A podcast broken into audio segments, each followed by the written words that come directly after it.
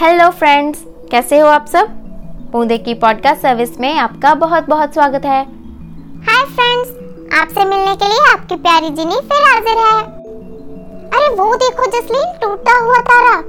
नहीं जिनी जैसे हर चमकती चीज़ सोना नहीं होती वैसे ही आसमान में हर चमकने वाली चीज़ सितारा नहीं होती। असल में जो तुम ये चमकती हुई चीज़ देख रही हो ना वो है स्पेस डेबरी स्पेस डेबरी हाँ जिनी। फ्रेंड्स, आप सब तो ये जानते ही होंगे कि अर्थ के नेचुरल रिसोर्सेज जैसे हवा, पानी और मिट्टी को पोल्यूटेड करने के बाद इंसान बहुत दूर होराइजन तक पहुंचकर यूनिवर्स को भी पोल्यूटेड कर रहे हैं। और स्पेस डेब्रीज हमारी ही लापरवाही का नतीजा है। तो आज के एपिसोड में हम एक बहुत ही ज़रूरी टॉपिक पर बात करने वाले हैं। जिसे हमने काफ़ी सालों से नज़रअंदाज किया हुआ है। हाँ बिल्कुल। मुझे भी ये जानना है कि ये स्पेस डेब्रीज क्या है। तो आइए दोस्तों जानते हैं कि आखिर ये स्पेस डेब्रीज होते क्या हैं। स्पेस डेब्रीज का मतलब इंसानों के बनाए हुए या बेकार चीज़ों का ऐसा कलेक्शन जो अर्थ के ऑर्बिट में इधर उधर जाता रहता है। जैसे टूटे सैटेलाइट्स खाली रॉकेट्स मेटल्स के टुकड़े मीटोराइट्स कॉमेट्स और बहुत कुछ। तो मतलब ये सब चीज़ें एक हिसाब से स्पेस का कबाड़ ही हुआ ना? हाँ जीनी और ये बड़ा और बड़ा होता जा रहा है। अच्छा पर ये कबाड़ आया कहाँ से? और ये इतने बड़े यूनिवर्स में कैसे आया? यही तो बताने जा रही हूँ जिनी।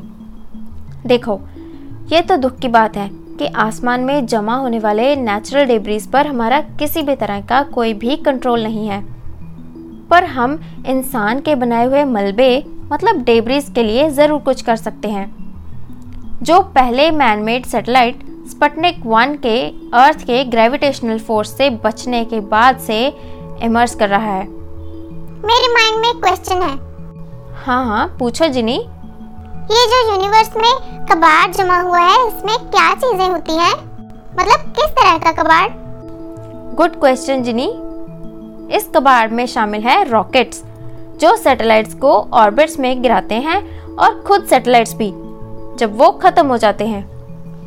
इतना ही नहीं, जब कोई एस्ट्रोनॉट स्पेस में कोई मिशन लेकर जाता है तो ऐसे में वो भी कभी कभी स्पेस में ही टूल्स और डिवाइसेस छोड़ जाते हैं, जैसे नट्स एंड बोल्ट्स, कूड़े के bags, lens caps, screw drivers और यहाँ तक के स्पेटुला भी। तो फिर इससे क्या होता है? इससे इससे जो कबाड़ है वो दूसरे तैरते स्पेस ऑब्जेक्ट से टकराते हैं। जैसे कोई सैटेलाइट किसी और स्पेसक्राफ्ट से टकराता है तो वो बहुत छोटे टुकड़ों में टूट जाएगा।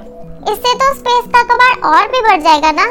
हाँ जीनी पर पता है जीनी स्पेस डेब्रीज तब तक हार्मफुल नहीं है जब तक वो स्पेस में ऑर्बिट कर रही किसी और चीज़ से नहीं टकरा जाता।